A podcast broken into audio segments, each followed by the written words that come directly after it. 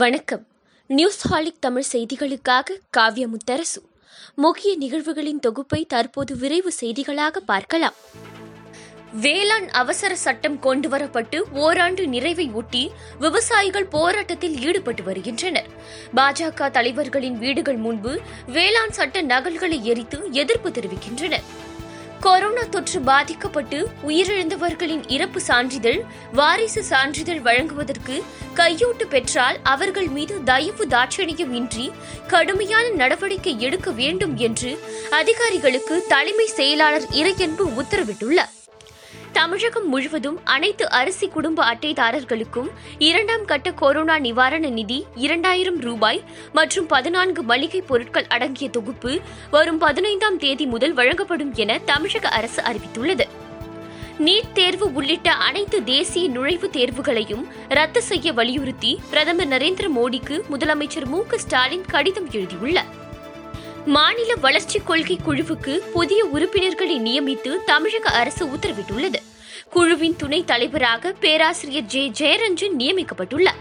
முதலமைச்சர் மு க ஸ்டாலின் தலைமையில் செயல்படும் இந்த குழு மாநிலத்தின் வளர்ச்சிக்கான பரிந்துரைகளை அரசுக்கு அளிக்கும் என்று தெரிவிக்கப்பட்டுள்ளது. எட்டாவது அட்டவணையில் இடம்பெற்றுள்ள தமிழ் மொழியை ஒன்றிய அரசின் அலுவல் மொழியாக்கிட திமுக பாடுபடும் என்று முதலமைச்சர் மு க ஸ்டாலின் உறுதியளித்துள்ளார். ஊரடங்கால் வீட்டில் உள்ள பள்ளி கல்லூரி மாணவர்களுக்கு கட்டணமின்றி ஆன்லைனில் இலவசமாக ஆங்கிலம் பேச பயிற்சி அளித்து வரும் பழனியை சேர்ந்த இளைஞர் முகமது யாசர்.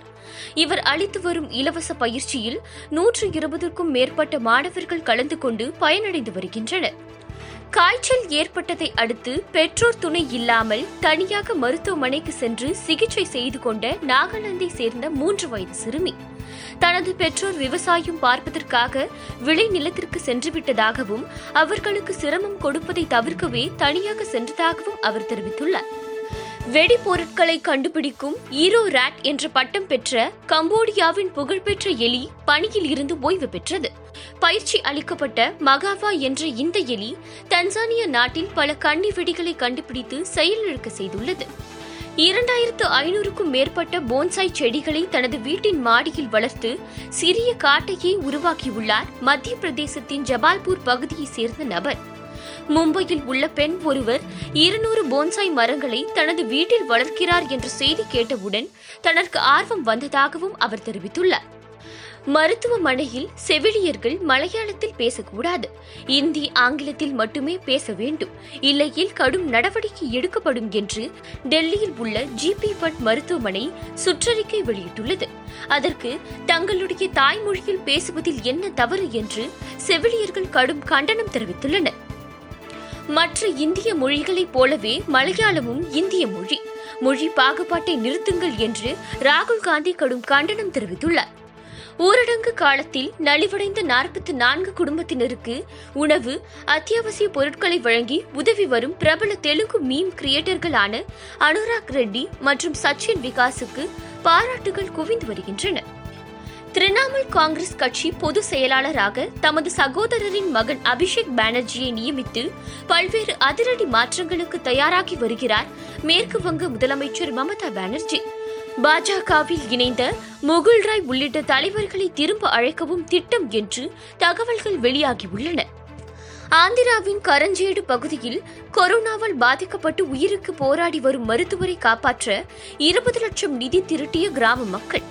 கிராம மக்களின் முயற்சி குறித்து அறிந்த ஆந்திர முதலமைச்சர் மருத்துவரின் சிகிச்சைக்கு தேவையான ஒரு கோடியே ஐம்பது லட்சம் ரூபாய் பணத்தை அரசின் மூலம் நிதி ஒதுக்குவதாக அறிவித்துள்ளார்.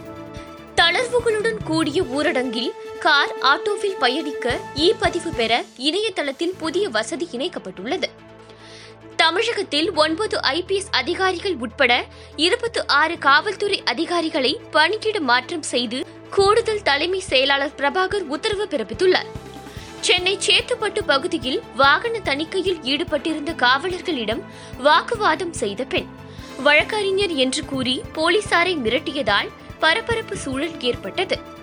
பாரதிதாசன் பல்கலைக்கழகத்தில் இளநிலை முதுநிலை படிப்புகளில் சேர W W W dot B D U dot AC dot in என்ற இணையதளம் மூலம் விண்ணப்பிக்கலாம் என அறிவிக்கப்பட்டுள்ளது.